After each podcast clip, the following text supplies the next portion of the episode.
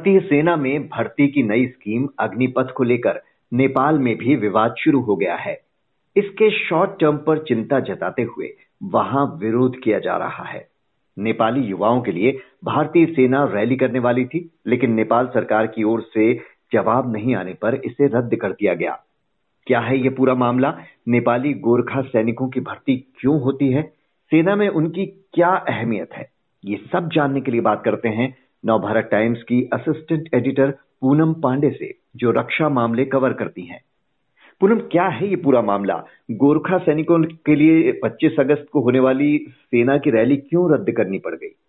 जी, क्योंकि अब भारतीय सेना में भर्ती के लिए नई स्कीम लागू हो गई है अग्निपथ तो जितनी भी भर्तियाँ होनी है, वो सारी अग्निपथ के तहत ही होनी है, क्योंकि भारतीय सेना में नेपाली गोरखा आज़ादी के पहले से और आज़ादी के बाद करीब 200 साल से गोरखा सेना का हिस्सा हैं। तो उनकी भी भर्ती रैली होनी थी नेपाल में, नेपाली गोरखा की। इसके लिए भारतीय सेना ने तैयारी की थी कि 25 अगस्त से ये भर्ती रैली वहाँ शुरू होगी, जिसमें नेपाली गोरखा हिस्सा लेंगे और उन्हें चुना जाएगा। इस रैली के लिए नेपाल में जो भारत का दूतावास है, उसने रैली की इजाज़त मांगी थी नेपाल सरकार से, लेकिन नेपाल के विदेश मंत्रालय की ओर से आखिरी वक्त तक भी इसका कोई जवाब नहीं आया और इजाज़त नहीं मिली, जिसकी वजह से भर्ती रैली स्थगित करनी पड़ी। तो 25 अगस्त से भर्ती रैली होनी थी, वो स्थगित की गई और उसके बाद से ही इसको लेकर चर्चा चल रही है। नेपाल के भीतर भी इसे लेके एक तरीके से राजनीति भी गर्मा गई है, क्योंकि नेपाल में कुछ महीनों में वहाँ चुनाव भी होने हैं और इस वक्त जो सरकार है वहाँ नेपाल की शेर बहादुर देउबा की सरकार है वो गठबंधन से चल रही है।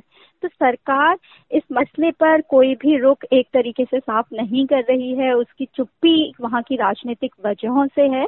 क्योंकि नेपाल सरकार में अभी गठबंधन में कम्युनिस्ट पार्टी ऑफ़ नेपाल भी है, जो कि इस अग्निपथ स्कीम का विरोध कर रही है। और इसी तरह विपक्षी दल है, जिनकी जो पहले सरकार थी, जो वहाँ के पूर्व प्रधानमंत्री थे के पी शर्मा ओली, उनकी जो पार्टी है, वो भी अग्निपथ स्कीम का विरोध कर रही है। तो ऐसे में नेपाल की सरकार अचानक से हाँ या ना का फैसला नहीं करना चाहती और भारत को उन्होंने इसीलिए कोई जवाब नहीं दिया है। और अब नेपाल का ये कहना है कि वो इस मसले पर अपने भीतर पहले एक सहमति बना लेंगे, सभी राजनीतिक दलों से बात कर लेंगे, उसके बाद ही फैसला होगा। और भारत से नेपाल ने ये भी आग्रह किया है कि वो अग्निपथ स्कीम को टाल दें, कि नेपाली गोरखा की जो भर्ती है वो अग्निपथ स्कीम के तहत ना हो। जी तो आपने बताया कि वहाँ राजनीति भी शुरू हो गई है विपक्षी पार्टियाँ भी विरोध कर रही हैं क्योंकि चुनाव आने वाले हैं। तो ऐसे में ये बताइए कि आ, क्या प्रमुख चिंता क्या है उनकी? जी आपने देखा होगा कि जब ये स्कीम लॉन्च हुई थी, जब इसका अनाउंसमेंट भारत में हुआ था तो यहाँ भी उसका विरोध हुआ था। कई लोगों ने सवाल उठाए थे, विपक्षी दलों ने भी सवाल उठाए थे क्योंकि ये जो स्कीम है, इसके तहत जो भर्तियाँ होनी है, वो चार साल के लिए होनी है। अग्निपथ स्कीम के तहत जो भी अग्निवीर बनेंगे, वो चार साल के लिए सेना का हिस्सा होंगे। और जितनी संख्या में वो होंगे, उनका अधिकतम 25 परसेंट को ही परमानेंट किया जाएगा। और ये अधिकतम 25 परसेंट है और हो सकता है 25 परसेंट से कम भी हो। तो बाकी के लोग चार साल बाद सेना से बाहर चले जाएँगे, जिसको लेकर जिस तरीके से भारत में भी सवाल उठाए गए कि चार साल बाद वो क्या करेंगे।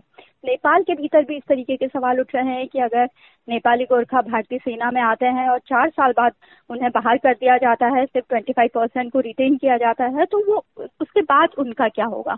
दूसरा, एक ये भी सवाल उठ रहा है कि चार साल की ट्रेनिंग लेकर जब युवा नेपाल लौटेंगे, क्योंकि वो ट्रेन सोल्जर होंगे ट्रेनिंग होगी और चार चार साल का उन्हें भारतीय सेना का एक्सपीरियंस होगा। उसके बाद अगर उनके पास कोई रोज़गार नहीं होगा तो उनकी ट्रेनिंग का दुरुपयोग हो सकता है। इन ट्रेन युवाओं का वहाँ अतिवादी गुट है जो वो दुरुपयोग कर सकता है। तो ये चिंताएँ वहाँ लगातार जताई जा रही हैं। जी तो नेपाल की इन चिंताओं को कैसे एड्रेस कर रही है सरकार? क्या कोई अलग स्कीम, जैसी आपने कहा कि नेपाल ने ऐसा कुछ कहा है, क्या कोई अलग स्कीम बने गोरखा सैनिकों की भर्ती के लिए?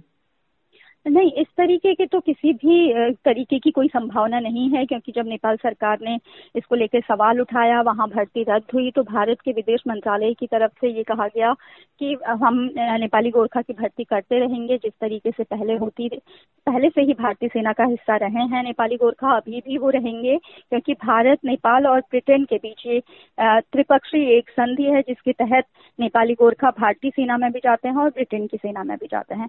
और नेपाली गोरखा के लिए अलग से कोई स्कीम लाने का फ़िलहाल कोई भी संभावना नहीं है, क्योंकि भारतीय सेना में जो भी भर्ती होती है, वो एक ही स्कीम के तहत होती है। और दूसरा, अगर इस तरीके से सोचें भी कि अगर नेपाली गोरखा के लिए कोई अलग स्कीम लाते हैं तो उसका भारत में ही विरोध होने लगेगा, क्योंकि अग्निपथ स्कीम अभी भी युवा पूरी तरीके से दिल से स्वीकार नहीं कर पाए हैं। भले ही रिक्रूटमेंट रैली में बहुत भीड़ है, भारतीय सेना की रिक्रूटमेंट रैलियाँ भारत में अलग अलग जगह चल रही हैं, वहाँ युवा आ रहे हैं, बड़ी संख्या में आ रहे हैं। लेकिन अभी भी उनके मन में कहीं ना कहीं ये सवाल है कि ऐसा क्यों किया गया और सिर्फ़ चार साल के लिए ही क्यों सेना का हिस्सा बनाया जाए? तो इस बात के तो सवाल ही नहीं उठता है कि भारत के लोगों के लिए अलग स्कीम होगी और नेपाली गोरखा के लिए अलग स्कीम होगी।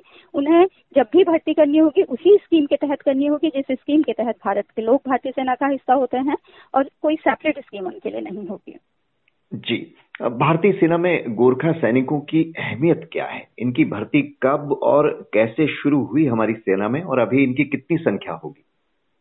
जी, अब अहमियत की बात मैं आपको बताना चाहूँगी। एक जो एक बयान है field marshal Sam Manekshaw ने, उन्होंने ये कहा था कि अगर कोई ये कहता है कि वो मौत से नहीं डरता है, या तो वो झूठ बोल रहा है, या फिर वो गोरखा है। तो हम्म। इससे हम अंदाज़ा लगा सकते हैं कि गोरखा की बहादुरी का कितना उस पर सबको भरोसा है और भारतीय सेना में गोरखाओं ने अपनी बहादुरी वक्त वक्त पर दिखाई है हर युद्ध के दौरान दिखाई है हर मिशन के दौरान दिखाई है तो भारतीय सेना का जो नेपाली गोरखा है एक बेहद अहम हिस्सा है इस वक्त भारतीय सेना में करीब पैंतीस हज़ार के आसपास नेपाली गोरखा है और अगर हम देखें, क्योंकि बड़ी संख्या में रिटायर भी होते रहते हैं तो जो रिटायर्ड सैनिकों की संख्या होगी, नेपाली गोरखा की, वो भी करीब सवा लाख के आसपास है, जो नेपाल में है या दूसरी जगह है। और भारतीय सेना से उन्हें लगातार पेंशन मिलती है। और सेना में जो क्योंकि सेना में अभी सात गोरखा रेजिमेंट है, भारतीय सेना में, आज़ादी के वक्त जब ये गोरखा रेजिमेंट थी तो उस वक्त दस गोरखा रेजिमेंट हुआ करती थी। लेकिन जब आज़ादी मिली और फिर इनका भी बंटवारा हुआ तो भारत और ब्रिटेन के बीच जो ये उस वक्त की दस गोरखा रेजिमेंट थी, ये बांटी गई। छह रेजिमेंट उसमें से भारत के हिस्से में आ गई थी और तीन ब्रिटेन के पास चली गई थी। और एक उस गोरखा रेजिमेंट को उस वक्त डिसबैंड कर दिया था। लेकिन फिर आज़ादी के बाद भारतीय सेना ने अपनी एक और गोरखा रेजिमेंट बनाई तो इस तरीके से भारतीय सेना के पास अभी कुल सात रेजिमेंट है। और जो भारतीय सेना की गोरखा रेजिमेंट है, उनमें जो परसेंटेज है नेपाली डोमिसाइल के गोरखा और इंडियन डोमिसाइल के गोरखा क्योंकि गोरखा रेजिमेंट में नेपाली इंडियन डोमिसाइल गोरखा भी होते हैं। तो नेपाली गोरखा करीब सिक्सटी परसेंट होता है और इंडियन गोरखा उसमें फोर्टी परसेंट होते हैं।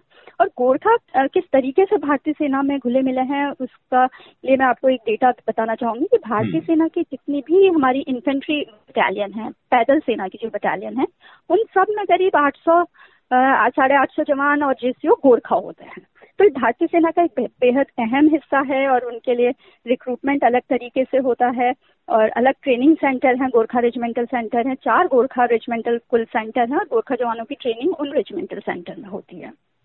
जी तो फ़िलहाल तो अग्निपथ स्कीम को लेकर नेपाल की अपनी चिंताएँ हैं। अब देखते हैं कि उन्हें कैसे एड्रेस किया जाएगा और कैसे ये मामला सुलझाया जाएगा। बहुत बहुत शुक्रिया पूनम जी आपका।